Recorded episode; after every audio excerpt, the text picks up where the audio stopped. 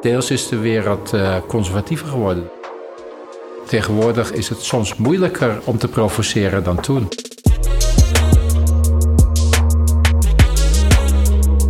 Je luistert naar Perspectief, een blikopening podcast. Gemaakt door de jongste medewerkers van het Stedelijk Museum Amsterdam. Hallo, ik ben Cecile, ik ben 20 jaar en ik studeer op het moment en zit in mijn laatste jaar. Welkom terug bij deze aflevering over de special van de tentoonstelling The Presence of Absence, die nu in het Stedelijk Museum Amsterdam te zien is. Dit is onze laatste en derde episode van de special die we nu maken, dus pak je popcorn erbij en luister lekker met ons mee. Ja, voor de allerlaatste keer jammer genoeg. In deze episode gaan we luisteren naar een hartig gesprek uh, tussen onze blikopener Noam en de enige echte Rijn Wolfs, de directeur van het Stedelijk Museum Amsterdam. Daarna gaan we zoals in de vorige episode verder spreken met de interviewer, interviewer om meer inzicht te krijgen op de dialoog en de tentoonstelling. En daarnaast gaan we ook naar wat reacties van de bezoekers luisteren om een beter beeld te krijgen van wat het publiek eigenlijk denkt. Maar eerst, Noah, kun je wat uitleggen over de tentoonstelling? Ja, zeker weten. Uh, dus de tentoonstelling heet In the Presence of Absence. Um, en het is eigenlijk een tentoonstelling over uh, onvertelde verhalen. Dus uh, zo'n 23 radicaal verschillende artiesten met, met allemaal andere verhalen komen dus met hun kunstwerken. en het is ook dus deel van de, de tweejaarlijkse kunstaankoop die Stedelijk mm -hmm. dus doet. Uh, waarvan ze dus hun kunst insturen, een tentoonstelling doen. En dan wordt een van die kunstwerken uiteindelijk gekocht door het Stedelijk okay. Museum. Ja. Nou, nice.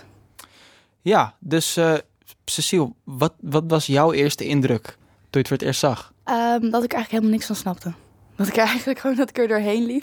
En dat ik, ik snapte niet waarom al deze werken een connectie met elkaar lagen. Ik, ik zag wel een soort van, ja, wel geschiedenis. Het was allemaal ja. wel voor mijn tijd, voordat ik überhaupt bestond op deze wereld. Ja, precies. Het was allemaal dat wel, daar zag ik het van, want ik kon jaartallen lezen sowieso wel. maar pas later, toen ik um, wel ook meer een soort van les hebben gekregen over de, de tentoonstelling zelf, toen snapte ik pas. En toen vond ik het eigenlijk pas echt heel vet wat ze daar hebben neergezet. Ja. Nadat ik het snapte. Ja, dus precies. ik moest het eigenlijk twee keer zien. Het rode draad vinden was echt onmogelijk als je het niet Ja, gewoon ja, ja. gevoed kreeg. Ja, Ja, ik, ik, had, eh, ik had echt behoorlijk hetzelfde, hetzelfde gevoel. En eh, dit is een thema wat ook heel erg speelde bij de Mhm. andere bezoekers van Yes. Stedelijk. Die Cecile samen met de blikopener Chiro hebben geïnterviewd. yes. Eh, dus ja, we hebben die opgenomen speciaal voor jullie. Zodat we ook eh, meer inzicht konden krijgen op het general publiek van Stedelijk. Dus niet alleen de jongeren zoals wij. Maar ook gewoon buitenlanders, oudere mensen, weet je. Dus we gaan even naar die reacties luisteren van de bezoekers. En dan gaan we daar een beetje dieper op in.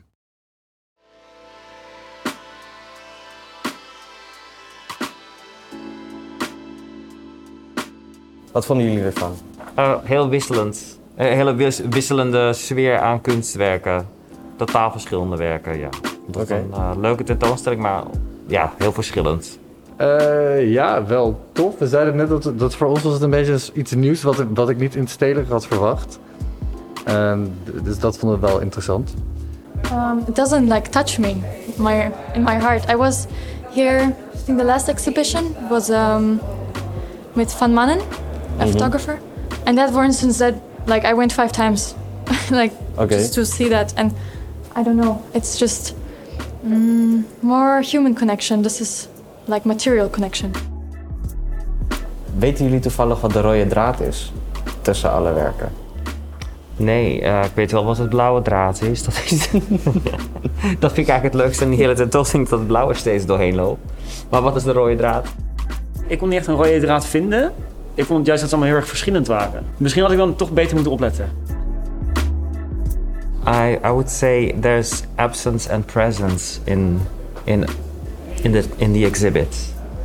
Um, literally, uh, in some works, I find there is a presence of, like I said, like pain or a story. In the others, there's like an absence. It's it's just the object, and that doesn't talk to me. And and some they do. Volgens mij hadden de bezoekers ook een beetje moeite. Ja, ja precies. Ja, zeker weten.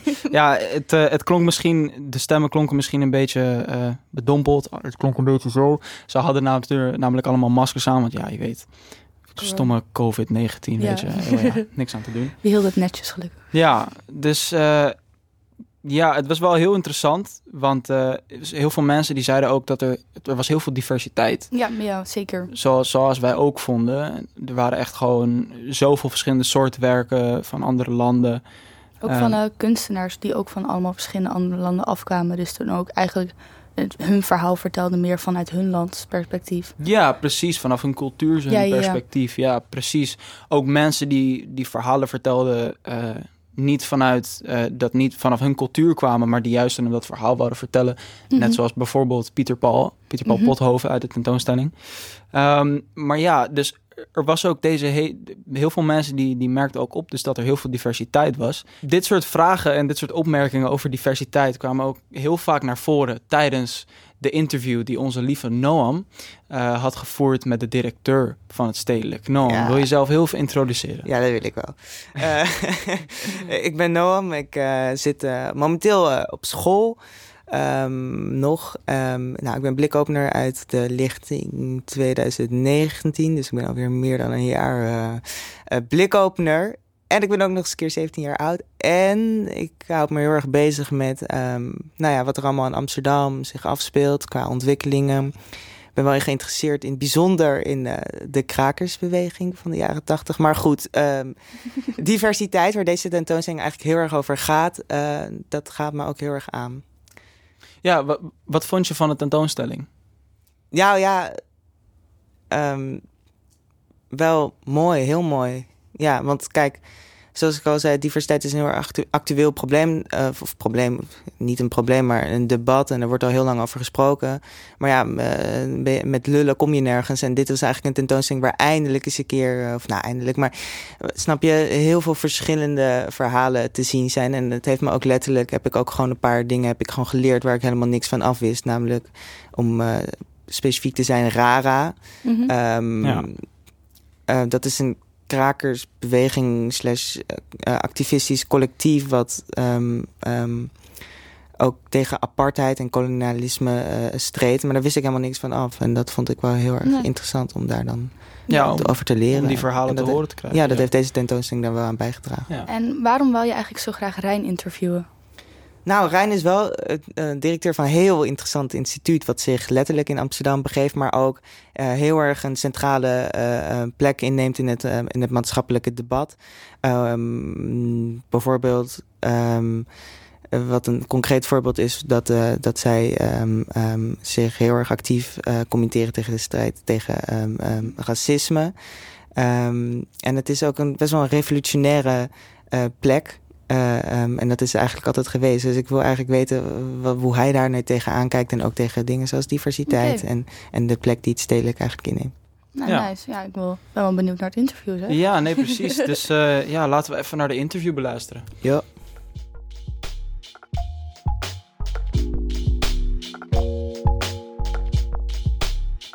We zijn uh, blikopeners en dat is in de leeftijdsgroep 16 tot 20.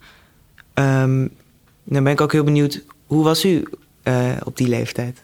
Uh, ik was op dat moment veel meer geïnteresseerd in literatuur eigenlijk. Ik ben ook eerst Nederlands gaan studeren. Op dat moment was ik... Uh, ik, ik, ik leefde op het platteland. Op het Noord-Hollandse platteland. en ben toen op mijn eind 17 naar Amsterdam gegaan om in Amsterdam te studeren. Maar Nederlands te studeren eerst. En later pas kunstgeschiedenis. Maar uh, ik interesseerde me wel voor cultuur. Had ik ook een beetje van huis uit meegekregen. En ik kwam twee keer per jaar met mijn ouders naar Amsterdam. En dan één keer, één van die twee keer waren we altijd ook in stedelijk. Mm Dus op een gegeven moment is dat is me wel gaan, dat heeft me wel begeleid sinds, uh, sinds mijn jeugd. Ja. Ik zou eh, van u misschien eerst willen weten, gewoon even om te beginnen, um, hoe het uh, bevalt hier in het stedelijk. Want u bent nu iets meer dan een jaar hier nou, directeur. Het bevat in stedelijk bevat het perfect. Kijk, ik had natuurlijk niet durven dromen dat het stedelijk in een lockdown terecht zou komen. Net zoals alle andere musea, maar dat hoort er allemaal een beetje bij. Mhm. Maar het is toch een fantastisch instituut waar heel veel mogelijkheden liggen. En waar we ook de mogelijkheid hebben om bepaalde dingen weer anders te doen. En het is een heel flexibel instituut, denk ik. En ik wil die flexibiliteit graag ook nog een beetje vergroten. En ja, kunt u daar een voorbeeld van geven? Nou ja, kijk, juist ook zo'n tentoonstelling als In the Presence of Absence is, is een voorbeeld van hoe je het instituut kunt oprekken. Ja. En hoe je bijvoorbeeld het instituut ook meerstemmiger kunt gaan proberen te maken. En hoe je eigenlijk die andere verhalen naar binnen kunt halen waarvan, waarvan veel mensen zeggen dat ze lange tijd niet zijn verteld. En eh, Ja. ik vind dat een heel mooi voorbeeld, deze tentoonstelling. Ja, nou, dat, het, is, het is grappig dat u dat zegt, want dat is precies waar ik het met u over wil hebben. Namelijk ehm, diversiteit. Ehm, is een ontzettend actueel eh, onderwerp of debat. Ehm, en de tentoonstelling in the presence of absence lijkt daar een soort van eh, eh, verlengde van in, in te zijn. Ehm, diversiteit. Waarom vindt u dat belangrijk? Nou, ik vind diversiteit belangrijk omdat wij als, als bevolking samengesteld zijn op een heel diverse manier natuurlijk. Eh, Ja. en dat is vroeger ook wel eens anders geweest, maar eh, diversiteit is gegroeid in de samenleving. En, eh, en bovendien, hoe, hoe groot is de samenleving voor die je programmeert? Ik denk dat wij als stedelijk natuurlijk ook een hele grote samenleving hebben die, die met ons bezig is en die ook als potentiële bezoekers voor het museum kan gelden. En dan denk je in eerste instantie in Amsterdam, maar je denkt ook aan de rest van Nederland en je denkt ook internationaal. Nou, als je dat allemaal, als je dat allemaal ziet, wat daar voor mensen eigenlijk eh, eh, potentieel ook iets met het museum te maken zouden, zouden kunnen, moeten of willen hebben, Ja. dan is het belangrijk dat je ook gaat programmeren op een manier waarop, die, waarop, waarop mensen zich ook herkennen in dat stedelijk. Ja.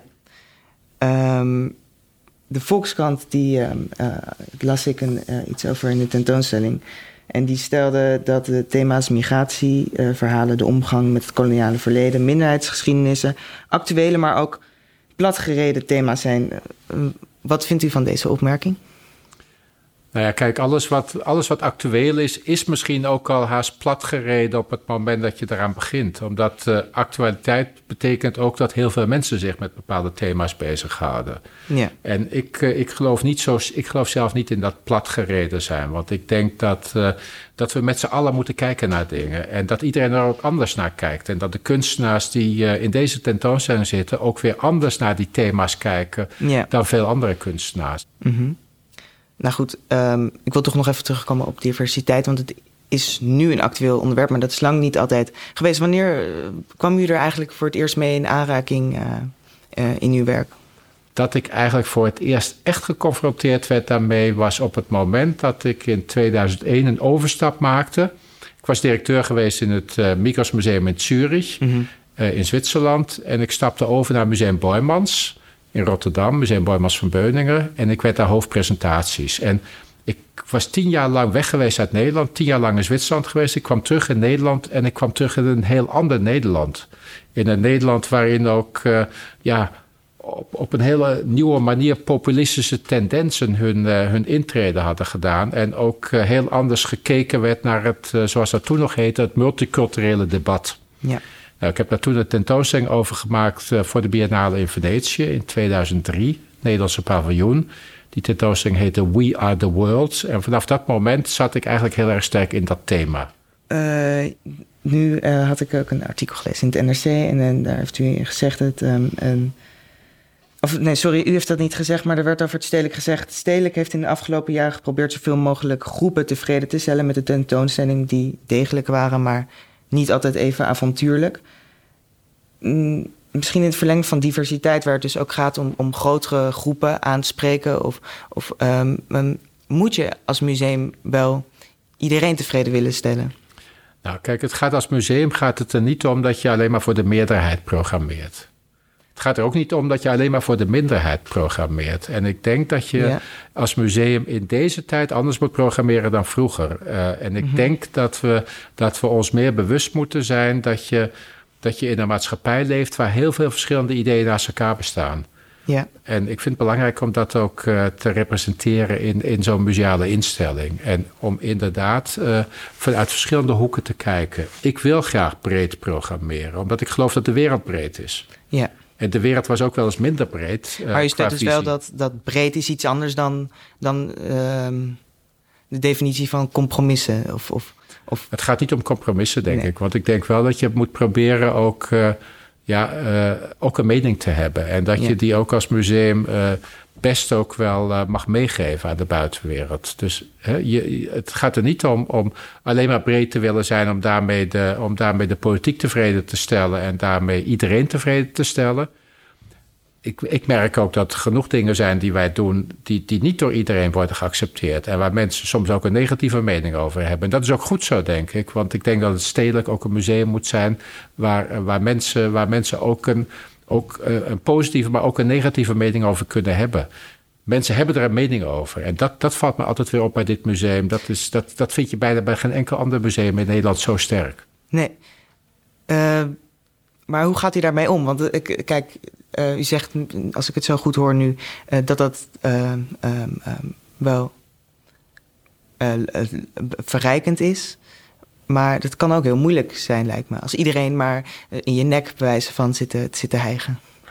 Ja, kijk, kritiek is niet altijd leuk. Is Nee. niet altijd leuk op het moment dat je het krijgt. Maar ik, ik denk dat je van kritiek ook steeds meer kan leren. En dat het vandaag de dag noodzakelijk is om met kritiek een omgang te vinden. Als je hem niet krijgt doordat je een tentoonstelling eh, maakt, dan krijg je hem wel doordat je op de social media een opmerking maakt die niet door iedereen leuk wordt gevonden. En ik denk dat kritiek heel erg sterk eh, onderdeel is eh, gaan uitmaken van onze maatschappij. En, en, en daar moet je mee omgaan. En daar moet je ook. Nou, in die zin een sterke rug eh, mee hebben. Dat je, dat je in staat bent om daar, om, dat, eh, om, daar, om daar iets mee te doen. Ja, maar soms heb je ook kritiek waarvan je denkt... nou, daar, daar moet ik mee omgaan. Maar de, wanneer bepaal je dat je er echt iets mee moet doen? Want Ja, kijk, als kritiek, als kritiek op een redelijke manier wordt gebracht. en als kritiek op een. eh, op een nou ja, met, met, een, met een vorm van taal wordt gebracht. waarbij je ook in staat bent om er, op, om er antwoord op te geven. dan vind ik het heel, heel nuttig, dat soort kritiek. En, en dan kun je er echt iets mee doen. Ik heb eigenlijk wel een vraag, maar dat is meer een beetje uit eigen interesse. Eh, ik heb heel erg persoonlijk het idee dat het stedelijk veel braver is geworden in de afgelopen jaren. In dit afgelopen jaar. Ja, niet, niet in dit afgelopen, afgelopen jaar, maar in de jaren. Dus Nou, ik denk dat, denk, denk dat je niet de enige bent die dat denkt, ja. En eh, ja, misschien is dat ook wel zo. Eh, maar waar, waar vergelijk je het mee? Vergelijk je het met de jaren 70, 60? Of Nou, ik- kijk nu naar- de jaren 50 of met de jaren 90? nee, vanaf de jaren... Nou ja, als we kijken naar de... Naar de eigenlijk de, tentoon- de, ik heb zo'n affiche thuis... ehm, en daar is een foto te zien met Nicky de Sinval... Ja, eh, die eh, met de opening eh, dat mensen met kermisgeweren mochten schieten op het Ja. kunstwerk. ja, Zeg maar dat, dat, dat, dat, eigenlijk het revolutionaire. ja. Ik heb een beetje het gevoel dat het eraf is. Nou ja, ik, weet niet, ik denk niet dat het uit het stedelijk weg is, maar ik denk dat het een beetje uit de kunst weg is ook in zekere zin. En als je Ja. nou de Oelai tentoonstelling ziet boven, dat, dat is ook een beetje die tijd. Hè? Ja, En daar zit, eh, en daar zit eh, meer taboe doorbrekende elementen in, bijvoorbeeld, dan in, eh, dan in veel kunst van vandaag. ja. Dus kunst is wel duidelijk, is, is wel heel erg opgeschoven, ja. En ik denk ook, Maar waaraan Maar- ligt dat? Waaraan nou ja, het ligt ook aan het feit dat er, dat provocatie ook een veel sterker element was in de jaren zestig bijvoorbeeld, om, om juist te breken met, eh, met, met de normen en waarden die daarvoor bestonden. Dat zie je niet alleen maar in de kunst, dat zie je ook in de Provo-beweging, dat zie Ja. je in de Parijse en Berlijnse studentenbewegingen van 1968. En op heel veel plekken hè, afrekenen met een andere generatie. En dat is, eh, dat is een beetje verdwenen. Omdat we het, eh, naar mijn gevoel, het idee hebben alsof alles alles geweest is. En deels zijn we. En deels is de wereld eh, conservatiever geworden dan toen. Mhm. En eh, tegenwoordig is het, is het soms moeilijker om, eh, om te provoceren dan toen. Ja. Wacht, nu, nu is het moeilijker om te, te provoceren dan Ja. toen. En, het, maar, en, en misschien gebeurt het daarom ook mee. En ook omdat, ook omdat op dit moment. eh, Wacht, voor wie is het moeilijker om nu te provoceren? Voor, de Nou. musea of, of voor de kunstenaar? Of... Ik denk voor allebei een beetje. Ja. En ik denk dat dat ook te maken... dat zie je ook bij de recente voorbeelden van cancel culture... Ja, waar, eh, waar mensen hun nek uitsteken... maar dan een kopje kleiner worden gemaakt... omdat, het, eh, omdat de, de vraag wordt gesteld... of ze dat op dat moment wel zo mochten doen. ja, En omdat ze eigenaar zijn van, van, van dat probleem waar ze het over hebben. En daar ligt wel een... eh, daar ligt wel een lastige situatie. Maar het is eigenlijk al veel langer aan de gang. Dat, eh, dat, de dat de kunstwereld braver is dan, eh, dan vroeger. ja, maar cancel culture is wel iets heel recents. Dus Dat is iets heel recents. Dus dat komt er nog eens keer bij. De verklaring niet alleen maar. Het is al langer Nee. zo, ja. Ja. Maar het is ook een beetje romantiseren, hè? Om terug te kijken naar, naar vroegere tijden en te denken van toen was alles spannender en toen was het, eh, toen was het minder braaf. Soms, soms, zie je de, soms zie je de, soms zie je dat wat er in je eigen, in je eigen tijd aan. eh, Natuurlijk, ja, nostalgie is niet voor niets uitgevonden. Ja. Maar toch, er zijn toch wel een paar, paar duidelijke aspecten waarin je zou kunnen zeggen dat het toch, toch een eh, iets eh, Ja. nou, zo. altijd. In, in zulke opzichten als vooruitgang of breken met het verleden. Kijk, deze tijd heeft natuurlijk ook Ja. zijn spanningen. Maar eh, dat, het zijn niet altijd leuke spanningen. nee. Nee, zeker niet. Nee. Zeker niet. En toen was het leuker. Wat, wanneer was het? Toen waren de spanningen leuker. Nou ja, goed. Eh, de spanningen die, die, kijk, zeg maar, de spanning die we er nu van nog weten, dat zijn de spanningen die, die dominant waren, zou je kunnen Ja. stellen. Er zijn natuurlijk, waren er toen ook niet leuke, men, eh, eh, leuke momenten. Er waren natuurlijk mensen die, die weer een soort tegenbeweging deden tegen de vooruitgang van de kunstvernieuwing eind jaren 60. Maar goed, Ja. Ik heb het idee dat nu vooral de, de, de stomme spanningen domineren. Maar ja, goed. Vooral de stom- stomme. Ja, ja. Ja, denk ik ook. Nee, maar Ja? ik denk dat het een goede observatie is zo, ja. Ja, Mhm. zeker. Zeker. Ja, hoe past het werk van eh Ahmed Ogood eh, eh, ehm, ehm, daarin? Als in, dat is een vrij provocerend... Nou, ik denk dat het werk van Ahmed inderdaad een provocerend werk is. Maar dat het natuurlijk ook een, een provocerend werk is... wat in die zin nog niet op straat plaatsvindt. En eh, het Nee. zou op straat plaats kunnen vinden... en dan wordt het pas echt provocerend. Ik Ja. denk dat, het, eh, dat, het, dat er nu verschillende lagen in het werk zitten... die, eh, die je op verschillende manieren bekijkt. Het is natuurlijk waanzinnig als je ziet dat daar een Malevich en een eh, Marlene Dumas en, en andere belangrijke Ja. werken plotseling op een heel andere manier getoond worden. En plotseling eh, geïnstrumentaliseerd worden door dat werk van Ahmed Ögüt. Anderzijds is het, eh, is het ook zo dat het, eh, ja, het, is toch duidelijk een kunstinstallatie in het museum. En ik, eh, ik vind dat er ook nog esthetische componenten in zitten. die Zeker. Ook gewoon nog ook gewoon een bepaalde schoonheid uitspreken. Ja, je zegt net buiten. Is het vo- voorstelbaar dat dat die installatie ooit hier onder de luifel bij het stedelijk... Nou, het is niet voorstelbaar dat het werk buiten te zien zou zijn met de originele kunstwerken die er nu eh opgetoond worden. Oh. Dan zouden we, zouden we verzekeringstechnisch en, eh, en op een paar andere, met een paar andere punten wel een groot probleem hebben. Ja. Dus dat, dat is niet mogelijk, nee. Ah. Nee. Ehm, in the Presence of Absence, het, zijn, eh, het is een tentoonstelling met ontzettend veel eh, ehm, werken die ingezonden zijn. Als u mocht kiezen, welke zou u thuis aan de muur hangen? Nou ja, er zitten helemaal niet zo gek veel werken in die je thuis aan de muur kunt hangen. Nou Het zijn- goed, het zijn- Ja. Uiteindelijk heeft de jury gekozen voor kunstenaars die heel erg installatief werken. En Ja. met grote installaties, met een groot gebaar hun, hun werk maken. Oké, nou ja, goed. Als u, dan een, als u dan een hele grote tuin hebt, bij wijze van...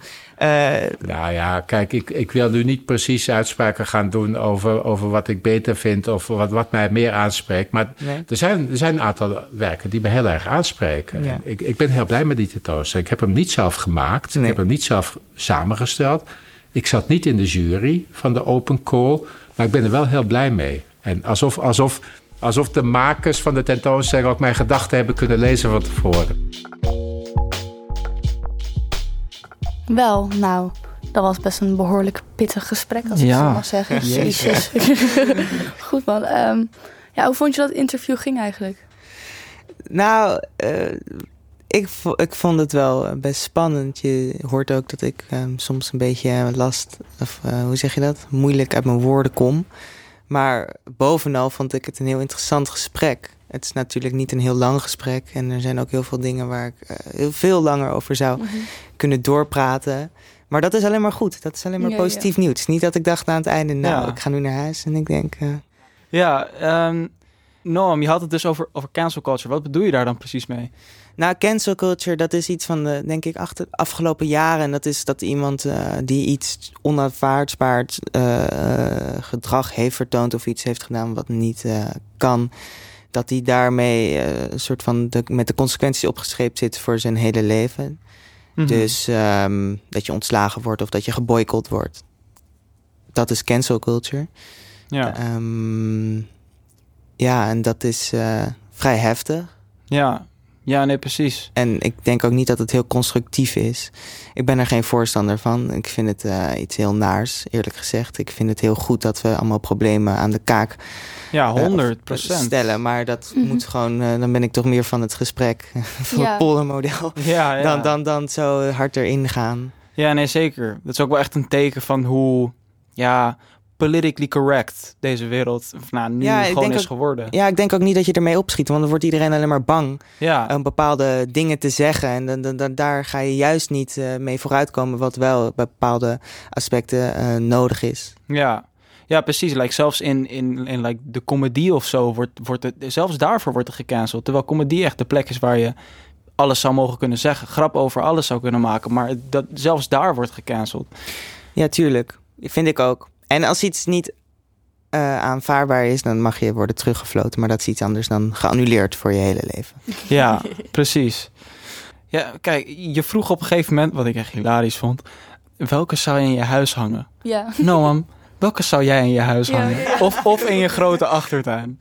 Eh, ja, ik heb niet zo'n grote achterduin. Dus, eh, maar, maar als, als, hè? Als, oh ja, hypothetisch gezien. Ehm, even denken. Ik denk ehm, of die van Amit goed. Want eh, ja, dan hoef ik nooit eh, bang te zijn dat mensen stenen naar me gooien als ik een huisfeestje aan het gooien ben of zo, weet je wel. Oh ja. Eh, maar ook vind ik het dus een heel interessant werk, omdat ik hem ook dus ook vroeg naar, naar, naar het revolutionaire en naar het vernieuwende en het, naar het provocerende museum. Mhm. En ik denk dat dit dan inderdaad wat hij zegt ook wel weer best wel een goed voorbeeld daarvan is, dat het een heel erg provocerend werk is. Ja, Ja. Eh, in zekere zin. En ook er zit ook een hele slimme en intelligente gedachte achter. ja. Dus dat, dat spreekt me heel erg aan. Dus ik denk, eh, nou, kom maar binnen Ja, hoor. Dat is wel lekker Ja. handig. Als, eh, als eh, Rijn Wolfs hem niet aankoopt, dan koop ik hem wel.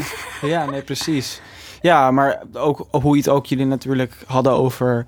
Ja, dat provocerende, bijvoorbeeld wat jij zei uit de jaren 70 en jaren 80 en zo. Mhm. Ja, ik, ik vond het ook wel echt interessant, want dat werk, dat, ehm, het kwam ook heel vaak in het nieuws. Het, het werd genoemd, genoemd in zoveel verschillende plekken. En niet vaak heeft een kunstwerk zoveel media-attentie of maakt het zoveel mensen ja, boos of geeft het zoveel mensen zo'n sterke mening. Ja. Dus ja, dat vond ik wel echt super interessant. Nou ja, dat is goed, ja. Ja, Ja, ja, toch goed Als, als het iets losmaakt, dan, dan denk ik dat je kan stellen dat je iets goeds hebt gedaan. ja, precies. Ja, over het algemeen. En want ja, je zei net dat je nog ja, door zou kunnen praten. Heb je iets wat je, wat je hem had willen vragen? Nou, wat het altijd is met zo'n interview, als je terugluistert, denk je, nou, ik had daar even verder op in moeten gaan.